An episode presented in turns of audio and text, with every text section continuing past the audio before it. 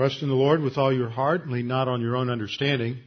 In all your ways acknowledge Him and He will direct your paths. They that wait upon the Lord shall renew their strength.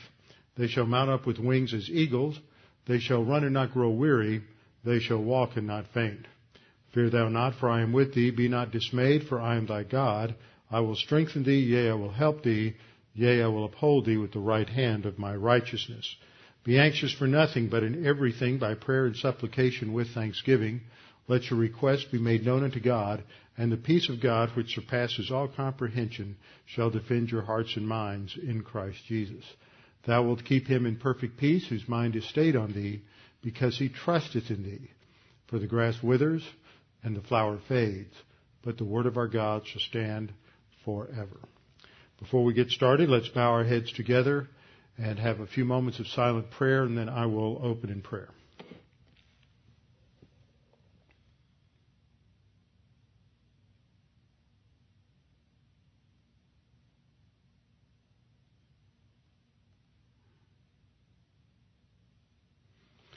Father, we're thankful that we can come together this evening to study your word, to discover the things that you have done in the past, and to come to an understanding of the implication that these things have for our own lives and the way we come to understand you and how you have worked in the past and how you work today and how we how you work in us through God the Holy Spirit in terms of our spiritual growth and spiritual maturity. Now, Father, as we study your word this evening, we pray that you would uh, open the eyes of our understanding that we might clearly perceive your word and see how it applies to our own lives. We pray this in Christ's name. Amen. We are in Acts chapter 6, continuing our study of this uh, transitional episode here uh, as the church comes together under the leadership of the apostles to solve a problem that has occurred. It's a good uh, passage for uh, seeing how the early church handled problems, how the apostles handled problems. As I pointed out last time, it's a good uh, passage for pointing out a few principles related to Uh, leadership. And it is also important to understand that this passage serves as a transitional passage. This is bringing us to something of a conclusion to the first part of Acts. Remember, I said when we st- began to study Acts, back in Acts chapter 1, that the basic outline of Acts is given in the statement that Jesus made when he told the apostles that they needed to stay in Jerusalem until the Holy Spirit came because, and that they should, they would, were to be witnesses for him in Jerusalem and then in Judea and Samaria and then to the uttermost part of the earth. That's the basic structure that we see in Acts. The Holy Spirit comes in Acts chapter 2. The focal point of the ministry of the apostles in Acts 2, 3, 4, 5, and 6 uh, is in Jerusalem. In Acts chapter 7, there is an episode that occurs uh, with Stephen, one of the seven that's chosen in Acts 6, uh, which culminates in his being stoned and a ratcheting up of the hostility and persecution by the Jewish authorities, by the Sanhedrin against the Christians. This causes them to scatter because they haven't done what Jesus said to do.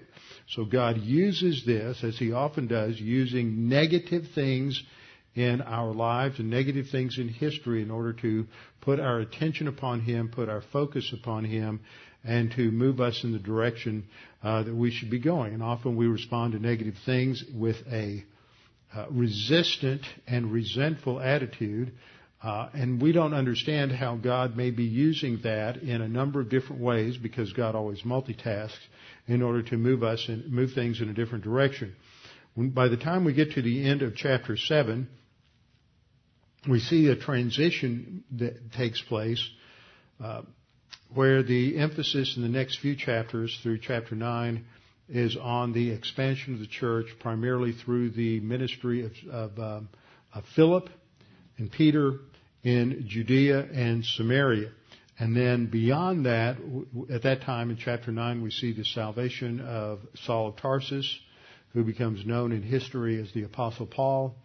And through the Apostle Paul, the gospel goes out to all the nations. So we see a transition taking place here in chapter 6. We're introduced to the problem that occurs here in the Jerusalem church.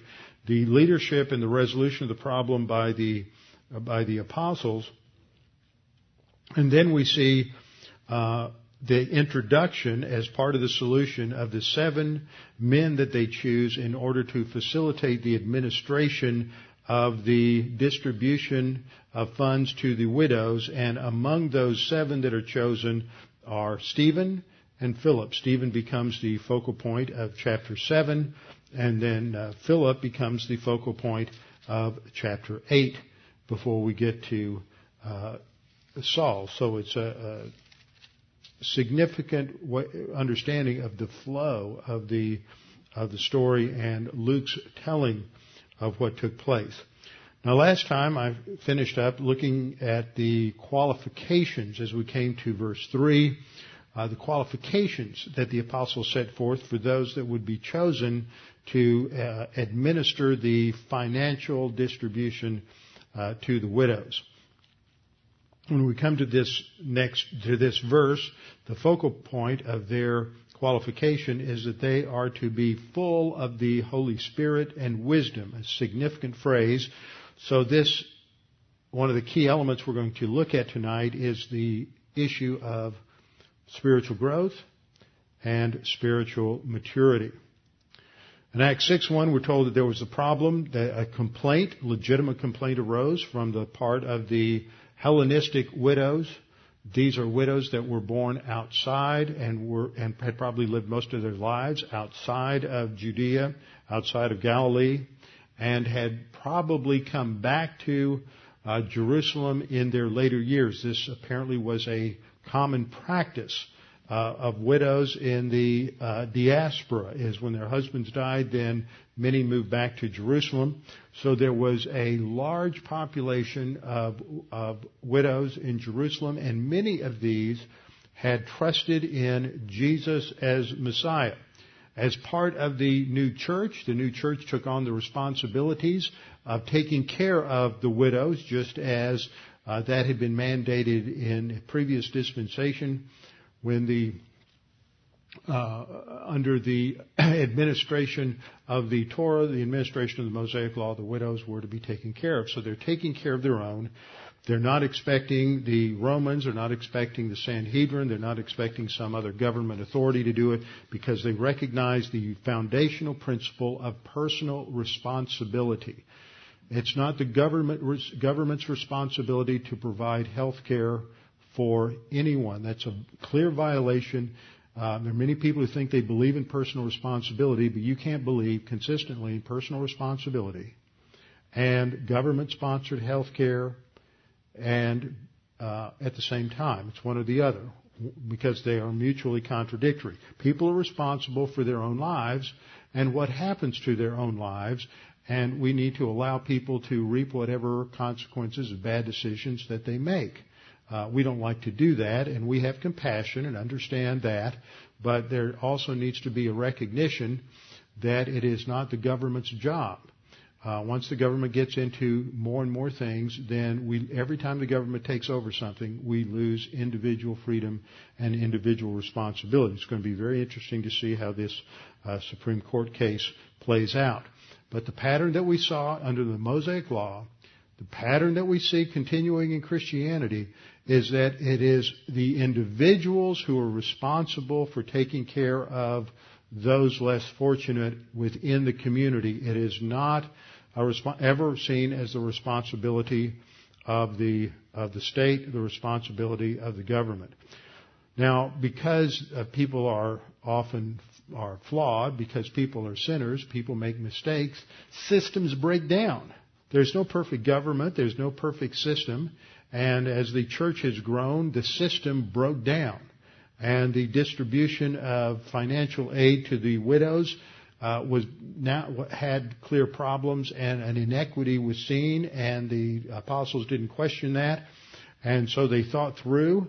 Uh, we're not told all of this; it's uh, surmised from the results that we see that we're told about that they thought through the issue and came up with a plan, and then they summoned the congregation, the multitude of the disciples together, and they made the statement, it's not desirable that we should leave the Word of God. What they meant by that was teaching the Word of God.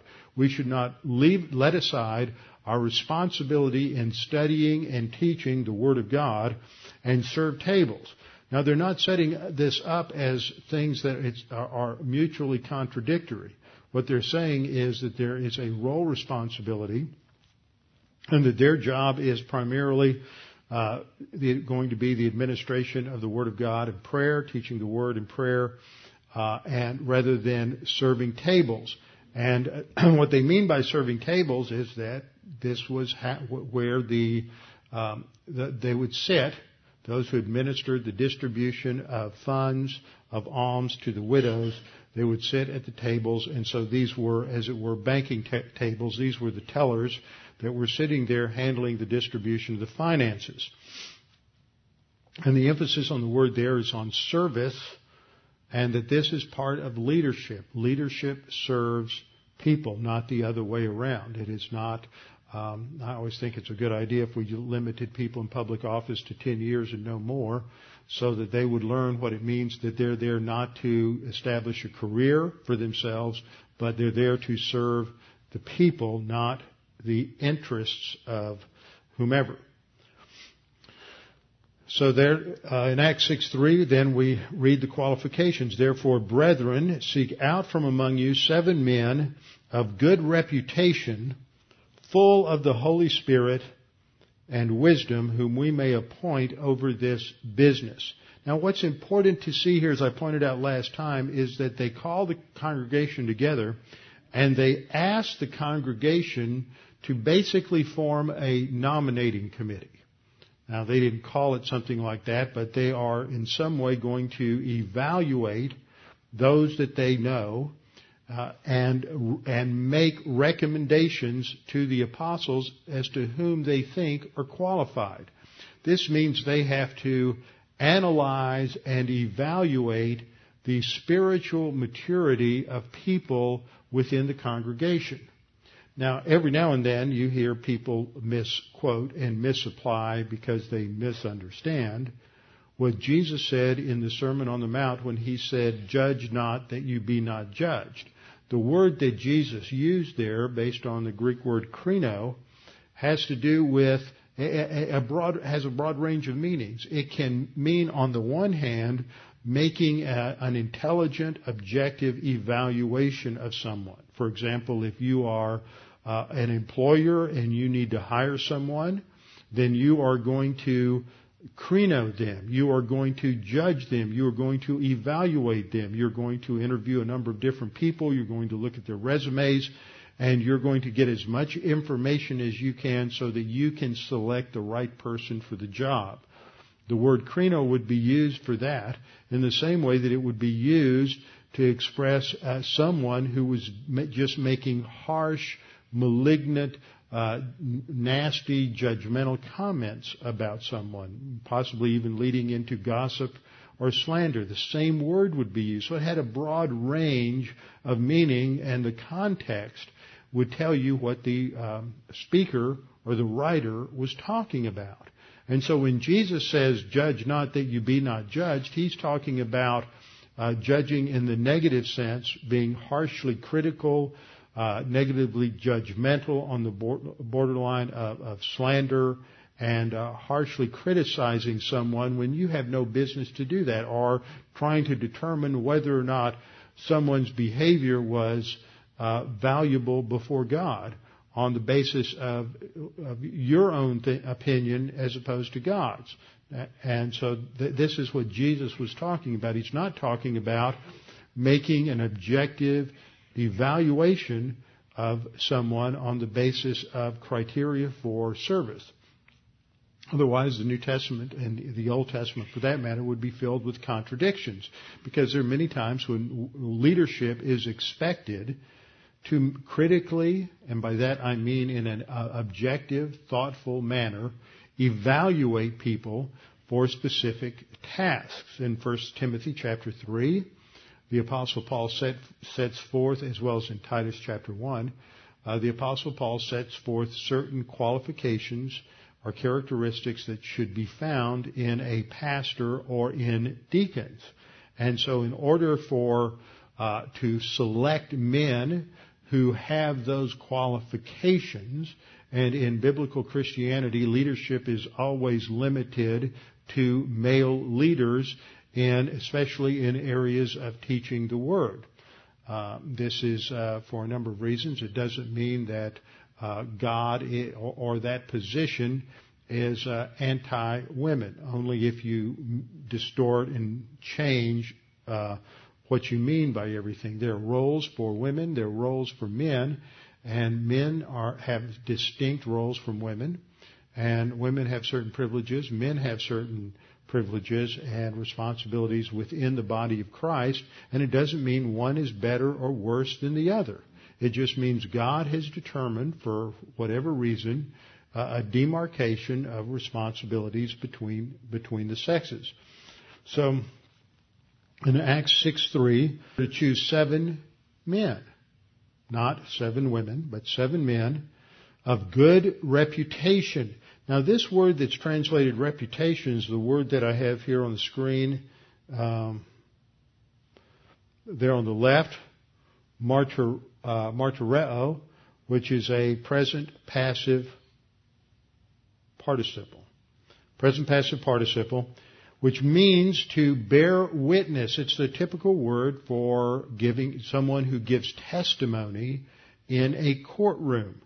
The word, uh, the root word from the noun uh, is the word that where we get our English word martyr, because they have given a testimony of their life to the point where they gave up their life. That's how it came into into usage. But its root meaning is to refer to someone who gives a witness or someone who recommends someone or testifies or gives testimony about something. So these are seven men who have a good testimony from other people.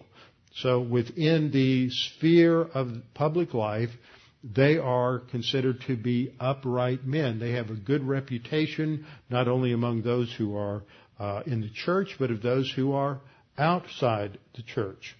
They have a good reputation. That reputation is then qualified by the next phrase. I think the next phrase is appositional. An appositional phrase means that it is saying the previous thing in a slightly different and perhaps more precise way for clarification. Uh, they, uh, the apostles are clarifying what they mean by uh, a good testimony. This is what, what it comes from.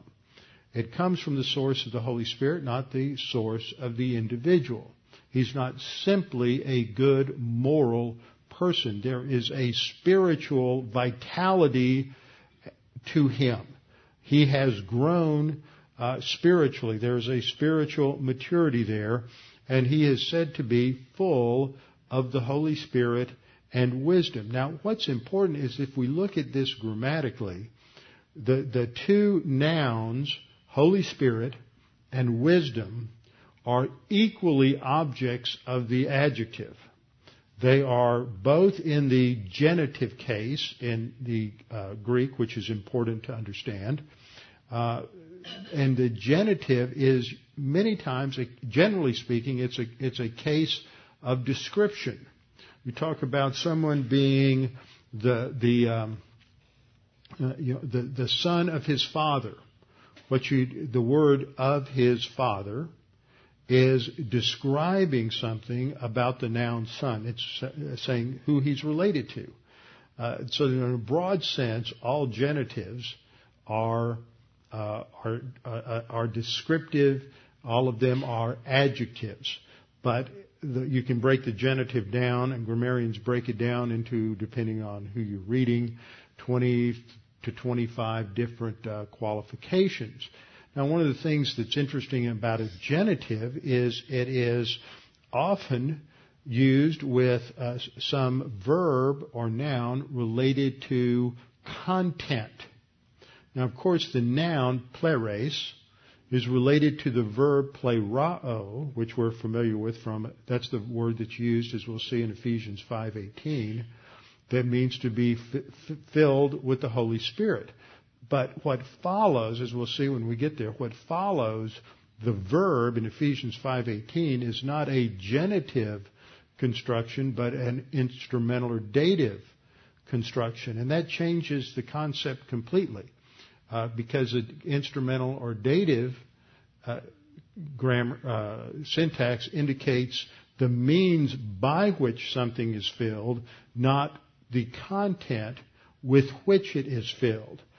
And so here you have this phrase, full of the Holy Spirit and wisdom.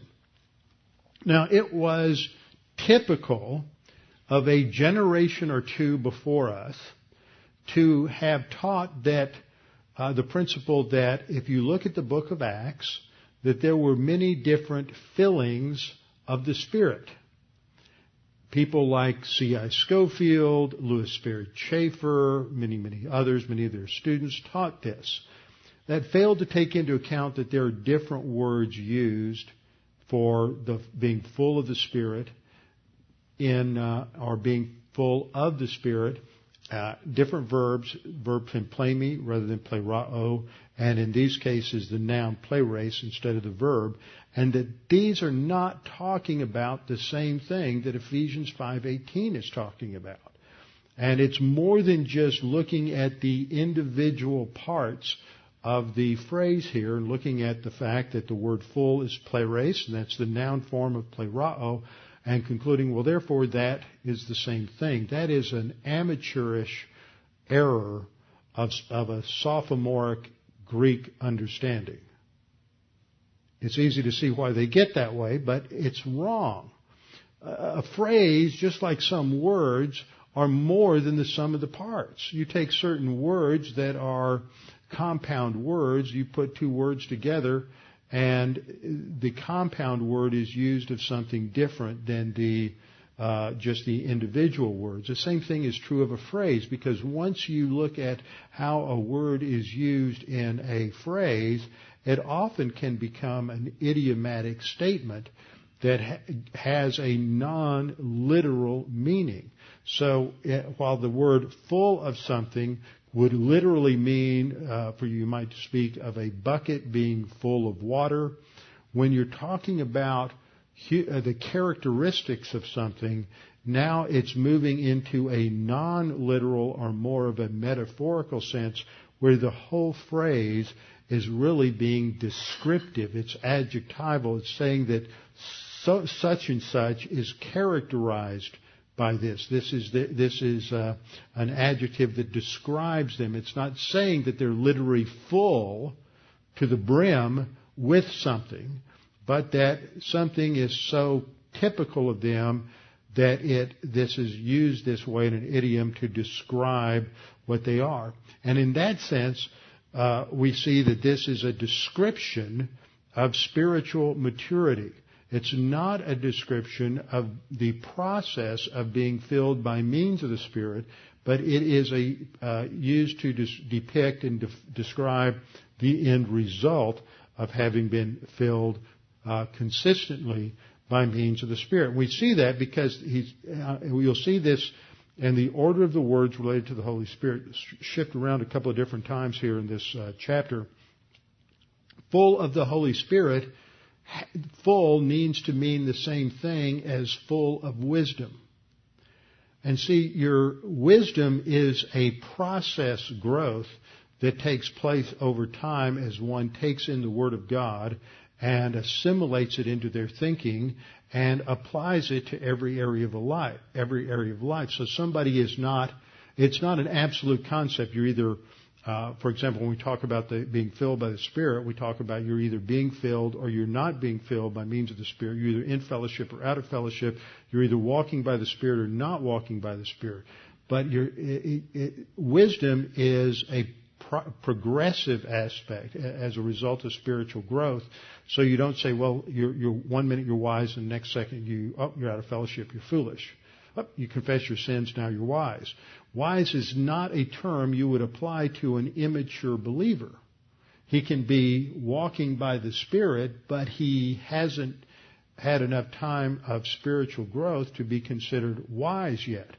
So by looking at these, the other characteristics that are the objects of the noun, we come to understand that this is, has to be a descriptive phrase related to spiritual maturity. And also because of the task that they're being appointed to. They're going to be handling money. So this is related to uh, an aspect of their personal integrity in being able to uh, be trusted with uh, with with the money.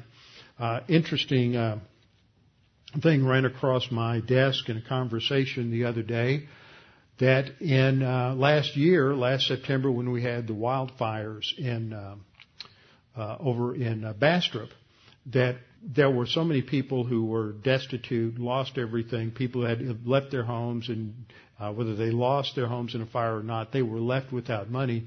That before the federal government came in, they uh, a huge amount of money was being uh, was pouring into the Bastrop community to help the help out those who were in financial distress. And the community leaders turned to the pastors of the churches in Bastrop because they knew they could be trusted. They had the integrity to honestly and and correctly distribute the money. In fact, when the feds came in, they uh, as I understand it, they really wanted to leave it that way because th- th- there was a local trust and knowledge in those leaders, in the church leaders and in the church pastors. And so that's sort of a modern example of what is seen here is that they needed men of integrity and not, and spiritual integrity, men who were spiritually mature. Uh, and then they would be qualified to be appointed uh, over this over this business. Now, this phrase related to uh, the the noun pleres followed by a genitive phrase is used a number of different places in Scripture. So we don't just have this one example to look at. What we do in Bible study is you look in, to see how a word is used in a number and a phrase is used in a number of different contexts. It's not just the word, but how is this word used when it's followed by a genitive noun or, ho- or hopefully two genitive nouns that are in, in the same kind of construction that we have in Acts chapter 6. We have a similar example in Acts 9. At Joppa, Joppa was a seaport just, uh, today it's within the city limits of Tel Aviv and it is right on the uh, seaport there. Paul lived there for a while. I mean, excuse me, Peter lived there for a while, but this was where he was living at the home of Simon the Tanner. You can go to the home of Simon the Tanner today. If you're in Tel Aviv, it's probably not his home, but they do have a place right on the right on the waterfront there. Uh, we're told that at Joppa there was a certain disciple named Tabitha, uh, which is translated uh, Dorcas. Uh, this woman was full of good works and charitable deeds. Now, here's an interesting thing. If, if full of the Spirit means that the, the same idea you have in Ephesians 5.18 that you're either in fellowship or out of fellowship. You're either full of the Spirit or you're not filled, filled with the Spirit or not filled with the Spirit. Full of the Spirit or not full of the Spirit. It's talking about the same thing. Then full of charitable deeds. You're either full of them or the next minute you're not full of them. Then you're back in fellowship, and the next minute you're full of them. Does it, it, that doesn't make sense. It doesn't fit this kind of a context. So this phraseology of being full of something and something is just a, a way of saying that this person's life is characterized so much by these attributes. The attributes of good works, helping those around her, and charitable deeds or gracious deeds to uh, the people. She, that was what she was known for. So she did this so much. The second verse uh, is Acts 11:24 that states, uh, "For he was a good man, full of the Holy Spirit and of faith." See, it's the an, sort of an opposite order than you have in Acts chapter six. Actually, when we look at um, uh, verse five of Acts six five uh, the whole multitude chose Stephen, a man full of faith and the Holy Spirit. Three times this, two, two more, one, the first mention is the qualification, verse 3, then twice more the phrase is used to refer to, to, to Stephen. So he was the obvious choice uh, because of his maturity. But here in Acts 11:24, you have the phrase uh, "full of the Holy Spirit and faith. Just the, uh, excuse me, I misspoke a minute ago. Just the reverse of what you have in um, uh, in Acts six five, where it's faith first and then the Holy Spirit. Some some um, some writers, some theologians have tried to make an issue out of the order. And they just botch it terribly because they're trying to make one of these terms uh, a qualification of the other, sort of saying, full of the Holy Spirit who produces faith. And that just doesn't work. That both are, you have two nouns that are the objects of this, I mean, two, two genitival nouns that are objects of this one, one other noun full of. And so they have to be treated as the same way. It's like saying that, um, that you looked at, um, uh, at someone and they were dressed and they were wearing white and blue. They're wearing two different colors and you're treating each of them as equal objects. Uh, and you're not saying that the blue was kind of white or the white was kind of a bl- whitish blue. Uh, you don't blend them like that. It's just two different equal objects of the noun. So here the description again is he's full of the Holy Spirit and of faith. His life is characterized because he walks by the Spirit so consistently. His life is characterized by, by his relation with the Holy Spirit and his consistent faith and trust in God. Acts 13:10. Now this refers uh, to the opposite. This is the evil side. Now, I think it's always interesting in a word study if you can uh, flip it, and find an example of the opposite uh, being spoken of.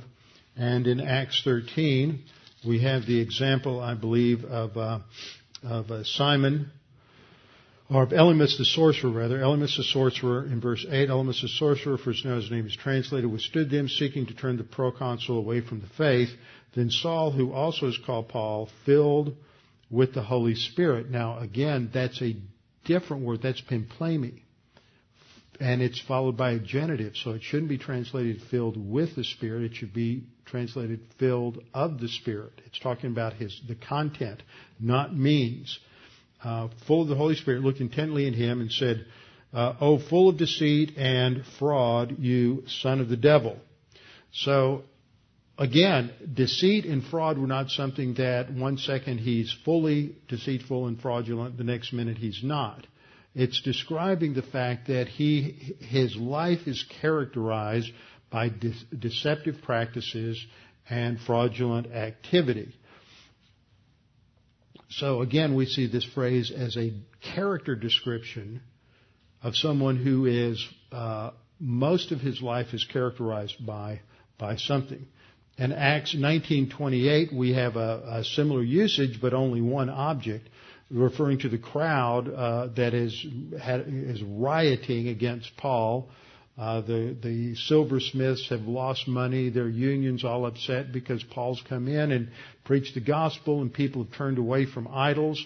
Uh, the little silver idols they made of Diana of the Ephesians, and so the the, the union uh, the unions got everybody all riled up and upset and uh, to attack the apostle Paul. And so their mental state is described as they were full of wrath.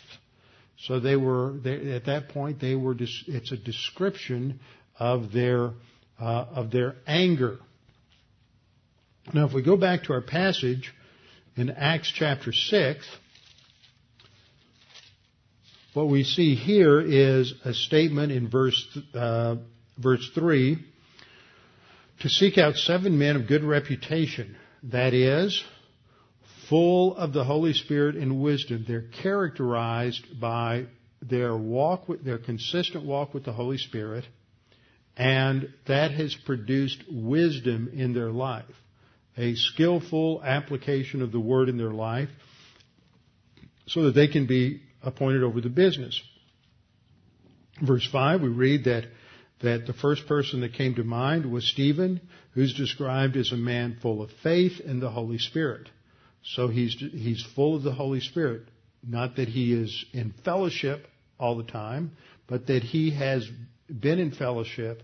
He has walked by the Spirit so that his life has a characteristic of spirituality, that is, of spiritual growth, spiritual maturity. And then we look down further to verse 8. We have another statement about Stephen. Stephen, full of faith and power. Now there's a new element added. Full of faith and power. Power wasn't something that came or went, whether he was in fellowship or out of fellowship.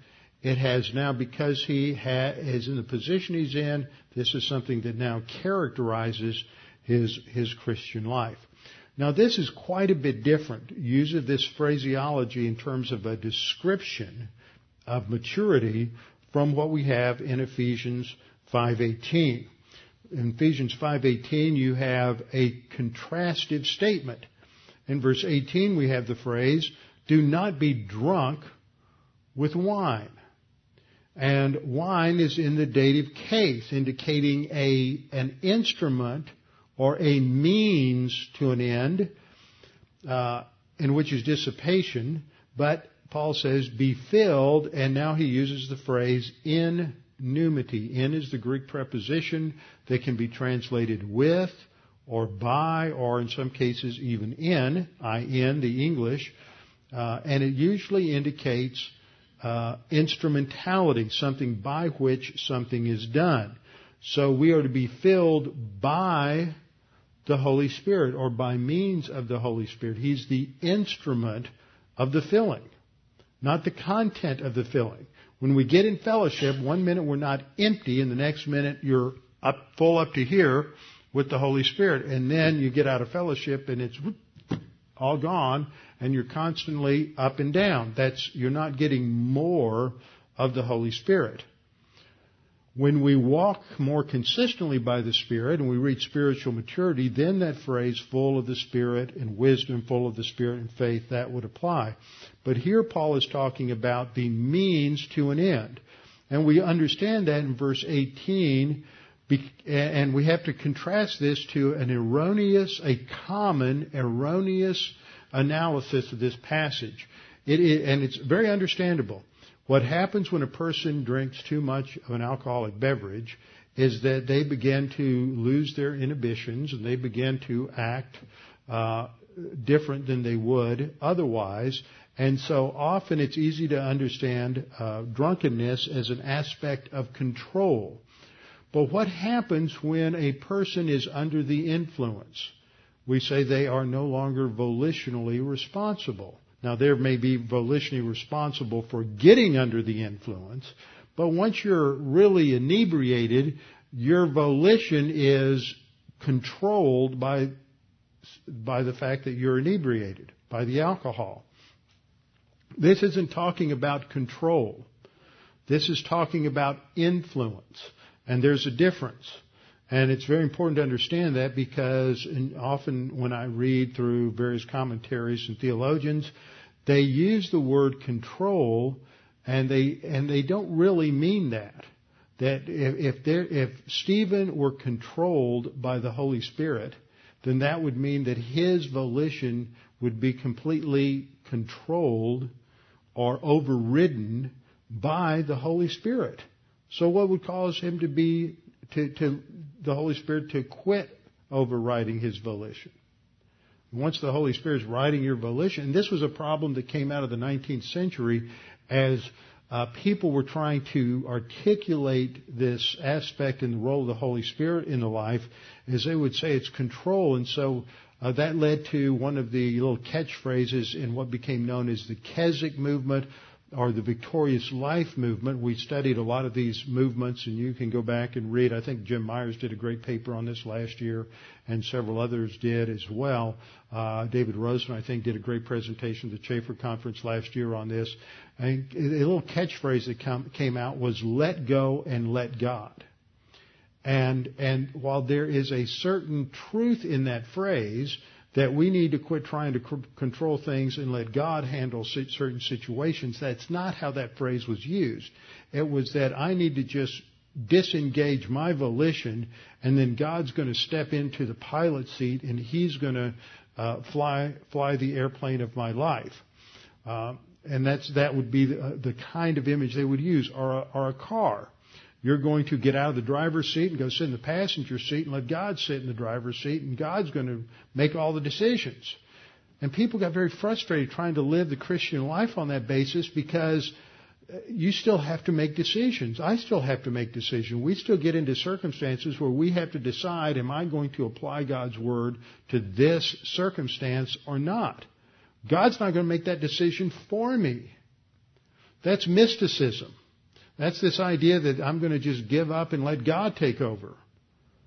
No, you can't do that because God doesn't step into the driver's seat. He doesn't, He's not going to subvert our volition. It goes back to that first divine institution of human responsibility again. God is not going to subvert His own uh, institution. Now, this idea of being drunk with wine was uh, significant in Ephesus because in Ephesus there were some competing religions. One of them was the one I mentioned a minute ago with uh, worshiping Artemis of the Ephesians, who was also called the many-breasted goddess because of uh, she was the goddess of fertility.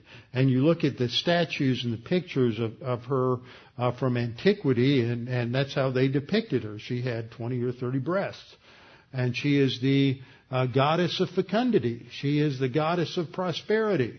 And so that was one of the major religions in Ephesus. But another major religion that came out of uh, that area of Asia Minor uh, was the worship of, of, Dionysius.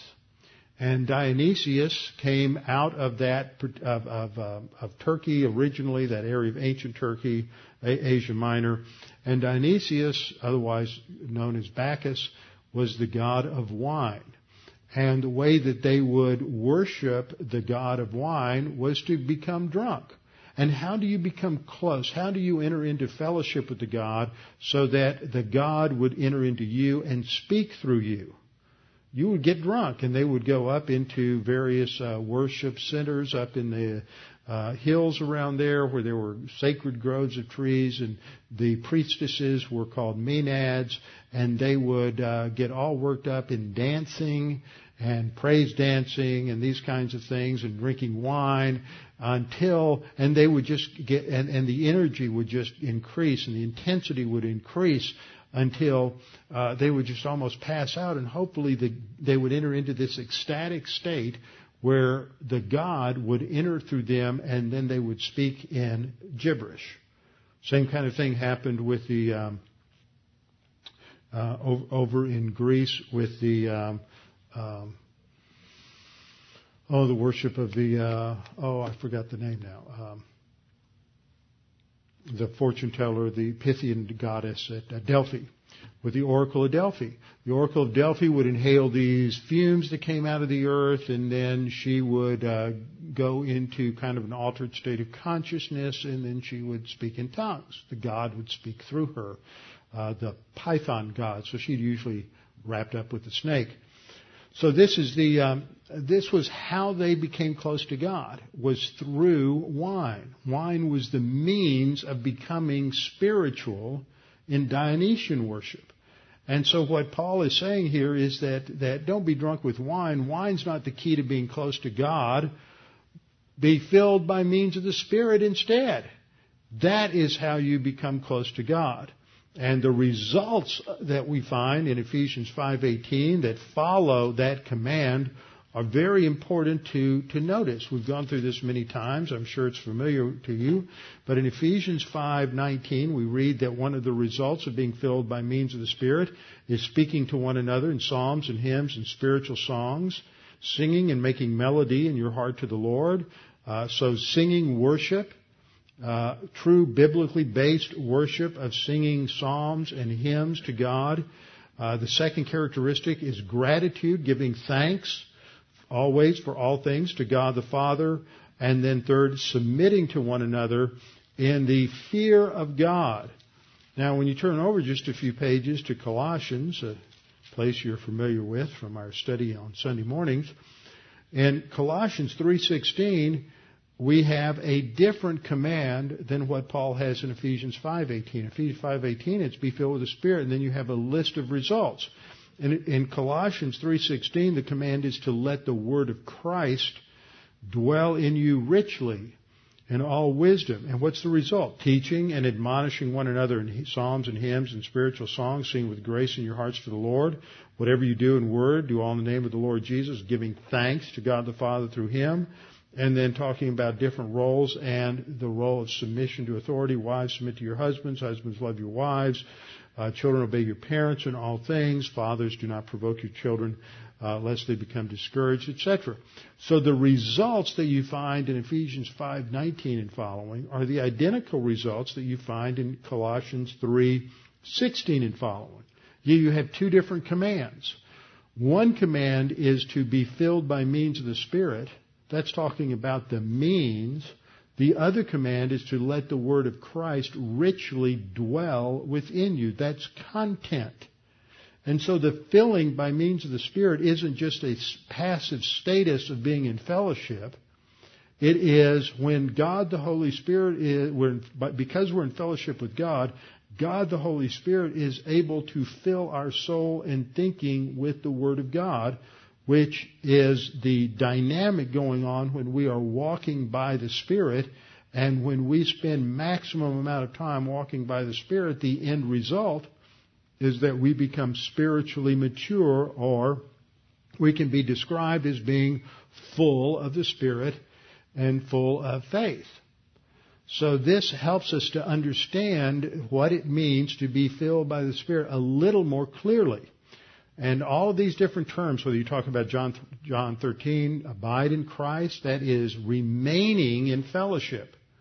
Or you have other passages that talk about walking in the light. That's talking about a characteristic of life. Walking is a metaphor for life. It involves the fact that we're to live moment by moment, day by day, but we walk in the light. That is, in the light of God's Word, in fellowship.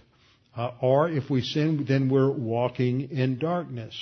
We are to um, walk by means of the Holy Spirit.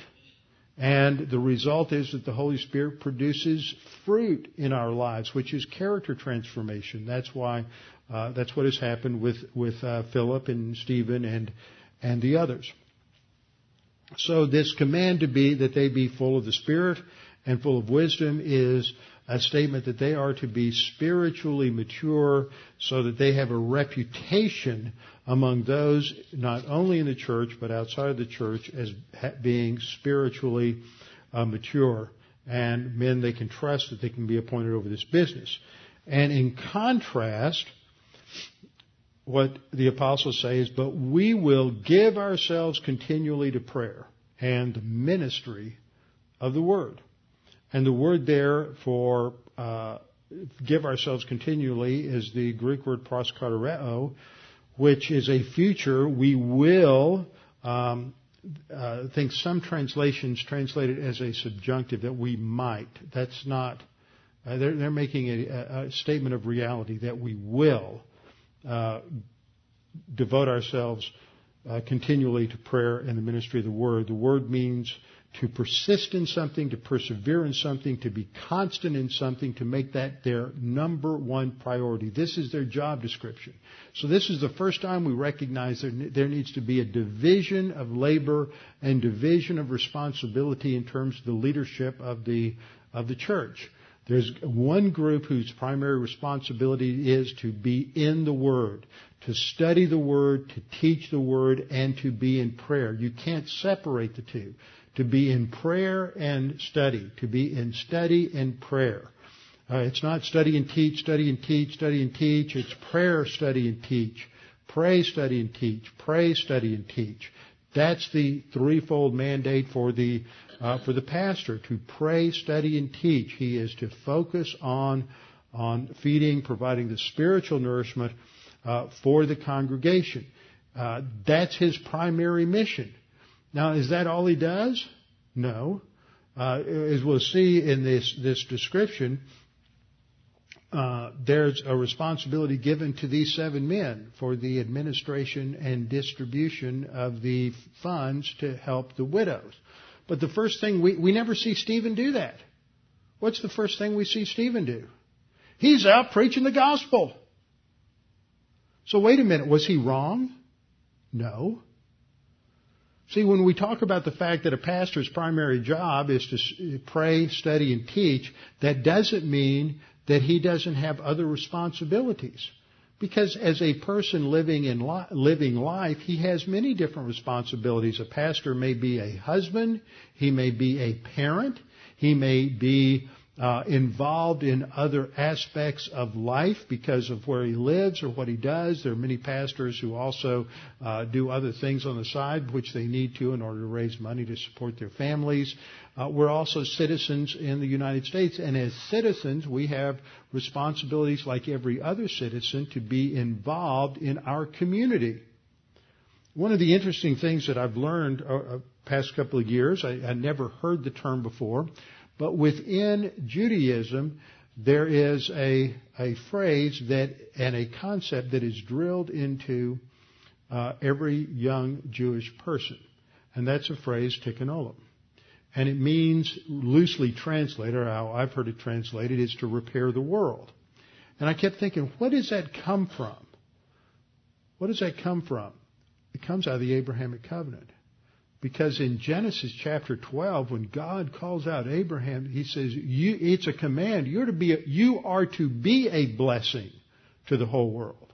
That's the root of that command is to recognize that that their responsibility before God was to be a blessing to their neighbors and to those around them. That's why uh, they're to love their neighbor as themselves. That's part of that. And incidentally, even though Jesus ratchets, ratchets up that command in John 13 by saying we're to love one another as Christ loved the church, Leviticus is still quoted many times in the New Testament to the church age believer that we're to love our neighbor as ourselves we don't just become insulated and isolated from the culture around us. And um, we don't just sit back and say, well, I'm in the church now, I'm in the body of Christ. I don't like all those other people who aren't Christians. I'm just going to stay in my own little tight, insulated community and not function in terms of the broader community. That's how we are to be engaged. We too have that responsibility to do everything, every area of our responsibility uh, to the glory of God. And that means our citizenship. Uh, that means uh, whatever other functions related to being a father, a mother, a parent, a grandparent, a uh, uh, whatever your job or career might be, you have those responsibilities as well. But the, but in what we're talking about here is within the structure of the church, the primary ministry was the word and prayer. Now later on we're going to learn that that, that gets refined by the apostle Paul in the pastoral epistles. And Paul tells Timothy, who's a pastor, who has the gift of pastor teacher and not the gift of evangelist, that's never indicated, that he's to also do the work of an evangelist. He's to proclaim the gospel. So a pastor is not saying, oh, I just have the gift of pastor teacher, I have to pastor. Uh, he has other, he functions within the body of Christ in, in uh, every other area. So, uh, but this is talking about their primary focal point. This is their primary job, job description. So when you talk about a pastor, the pastor's job is not to represent the church uh, down at City Hall every time there's some sort of problem in the community. Now that doesn't mean he, there aren't going to be occasions when that might not be something he has to do. But that's not his, that's not his primary job. And if he does it, it's so that he can get rid of whatever this problem is and get back to doing the main thing he's supposed to be doing, which is uh, praying, studying, and teaching. But there are all kinds of distractions that come into our lives, and sometimes we have to go deal with the distraction so that it quits being a distraction and get back so we can get back to our primary responsibility. That's sort of what was going on here. They had a distraction and they had to deal with it so that they could get back to doing what they were supposed to be doing. As I pointed out earlier, this word proskartereo is also used in Colossians 4:2 for prayer. It's used uh, continually, continue earnestly that's how it's translated there. It just has this I word. Be devoted. Make it a priority to pray, being vigilant in it uh, with thanksgiving. Now, after they said this, there's a response in Acts 6, verse 5. The saying pleased the whole multitude. And they chose Stephen. Now, this is really important for understanding things that go on later on in, in the church. This is a basis later for congregational involvement in the selection process uh, of church church leaders. It's not just something imposed from the top down. It goes has its roots in the Old Testament. That when when um, uh, Moses received the advice from Jethro to delegate responsibilities to uh, divide up the uh, tribes of Israel into different uh, groups and uh, stages of organization. That he asked the people to choose leaders from among themselves.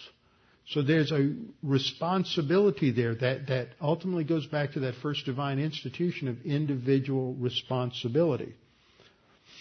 But individuals exercising their responsibility in democracy can choose bad leaders who put evil policies in place. This is exactly what happened when our previous president insisted on having democratic elections in the Palestinian Authority, and they elected Hamas. And now we have this this whole balagan going on over in Israel between uh, with Hamas controlling Gaza and Fatah controlling the uh, the West Bank. So you, d- democracy doesn't always work, and the idea that we should be exporting democracy is just again another another failure. Uh, so they, but there is an emphasis on individual responsibility. They, they chose Stephen, a man full of faith in the Holy Spirit. Again, he's spiritually mature, and Philip, Prochorus, Nicanor, Timon, uh, Parmenas, Nicholas, uh, who is a proselyte from Antioch. That means among the seven, he's the only Gentile, but he became a proselyte. He became or entered into uh, the Jewish community via uh, conversion and becoming circumcised. Now, the other thing that's interesting is all of these names are Greek names. Now, there are those who say they weren't all Hellenistic Greeks because it was common among Jews, uh, Hebrews, Jews living in the land to have Greek names. But um, the fact that they're having to deal with a problem in the Hellenistic community, and the fact that at least one of them is a Gentile or Greek proselyte uh, to Judaism would suggest that they may have chosen uh, mostly, if not all, Hellenistic Jews uh, in order to um, administer to the Hellenistic widows. That would have been very wise. You've got these uh, Hellenistic widows uh, from outside of Israel. They feel like they've been slighted and overlooked and mishandled, and so you're going to appoint primarily Greek uh, background Jews who are t- taking care of them. And so that's, that would immediately uh, let them think that they're being listened to, there's a responsive leadership, and they're putting someone in, in a position of responsibility that they can trust. So what they then do is they set them before the apostles, and when they had prayed, they laid hands on them. Now this is something we normally do uh, when uh, when we have an ordination. And a lot of times people say, "Well, why do you do that?" Well, it has its root in the Old Testament. The the idea of laying hands on someone uh, we, we see it in sacrifices. Someone would bring a sacrifice in to the temple and they would lay their hands on it. And it's an idea of a transference of sin from the individual to the animal. It's an uh, indication of identification and, an, and an, a sign of unity between the one putting his hands on someone else and or something else and uh, the other person or, or, or animal. In Numbers 27:22, uh, when Moses chose uh, Joshua, Moses did as the Lord commanded him, and he took Joshua and set him before Eleazar the priest and before all the congregation. And he laid his hands on him and inaugurated him, as, just as the Lord had commanded by the hand of Moses. It's, it's an identification of Moses' position of authority with Joshua's position of authority. So what is going on here with the laying on of hands is that the apostles are saying they share in our authority. They are our representatives and they share in our authority. And this is why you will see that in in, in a minute that second in uh, uh First Corinthians rather, um, signs and wonders were a sign of the apostles. The only other people who perform signs and wonders in the New Testament are Philip and Stephen. But Philip and Stephen are part of this unique body that is considered an apostolic extension in Acts chapter 6. What's the result? The Word of God spread. The number of disciples multiplied greatly in Jerusalem, and a great many of the priests were obedient to faith. Now, when Stephen irritates the Sanhedrin by the end of the chapter, the Sanhedrin is made up mostly of Sadducees, but most of the priests came out of the Sadducee party. And they're going to bring in a lot of false witnesses to bring accusations against Stephen. But this statement would not be true if Stephen were guilty of these accusations. The priests would not have been won over uh, to Christianity if Stephen had been the corrupt uh, blasphemer that he was charged with. We learn a lot of priests. These are probably those who, uh, in some sense, part of that community that the, the epistle to the Hebrews is uh, going to later be, be written to. In Acts 6, 8, I'm just going to skip through this, finish up the chapter briefly. Stephen was full of faith and power, and he did what? Wonders and signs among the people. That shows now his, his selection, his position uh, uh, uh with the apostles, and his, as an extension of apostolic authority is validated by God the Holy Spirit. 2 Corinthians 12:12 12 says that the signs of an apostle were uh, signs and wonders and mighty deeds. And so these are evident. But as that happens, opposition arose. Just because you're doing the right thing doesn't mean that people are not going to oppose you. In fact, I can almost guarantee that if you're doing the right thing, people will oppose you. And they received opposition from a synagogue, and some have suggested there were as many as 1,500 different synagogues in, in Jerusalem at this time. Uh, the synagogue of the freedmen, these would have been uh, Hellenistic Jews, or Jews from outside of Israel, who had been slaves and had been freed, and they've come back to Israel or to Judea. And they, some of these were antagonistic to Stephen. They're arguing with him, and uh, Stephen is uh, getting the best of them. And so they do not like uh, what he is saying. In verse 10 we read, they were not able to resist the wisdom and the spirit by which he spoke. Then they secretly, so now we have a conspiracy. They induced men, lured them to be false witnesses, violating the tenth commandment. They secretly induced men to say, We've heard him speak blasphemous words against Moses and God. And they stirred up the people, the elders and the scribes, and they came upon him, seized him, and brought him to the council, that is the Sanhedrin. And then verse 13, they set up false witnesses. Now in doing this, they have violated several aspects of the law according to the Mishnah. They stirred up the people, the elders scribes, they brought him to the council, and they also set up false witnesses who said, This man does not cease to speak blasphemous words against this holy place in the law. For we've heard him say that this Jesus of Nazareth will destroy this place and change the customs which Moses delivered to us. And all who sat in the council, looking steadfastly at him, saw his face as the face of an angel. Now, then, Stephen is going to speak in the next chapter. So next time we'll come back and look at what Stephen says. This is one of the most remarkable chapters in Scripture as he gives a summary of the Old Testament. So we'll get into that next time. Father, we thank you for this opportunity to study these things this evening and to get into uh, an understanding of the dynamics of the early church and especially the role of God the Holy Spirit, how we walk by the Spirit as we are filled by means of the Spirit, and as we walk by the Spirit, then the Holy Spirit produces fruit and maturity in our lives. Father, pray that you would help us to understand uh, these things and that God the Holy Spirit would challenge us to apply these things in our life. We pray in Christ's name. Amen.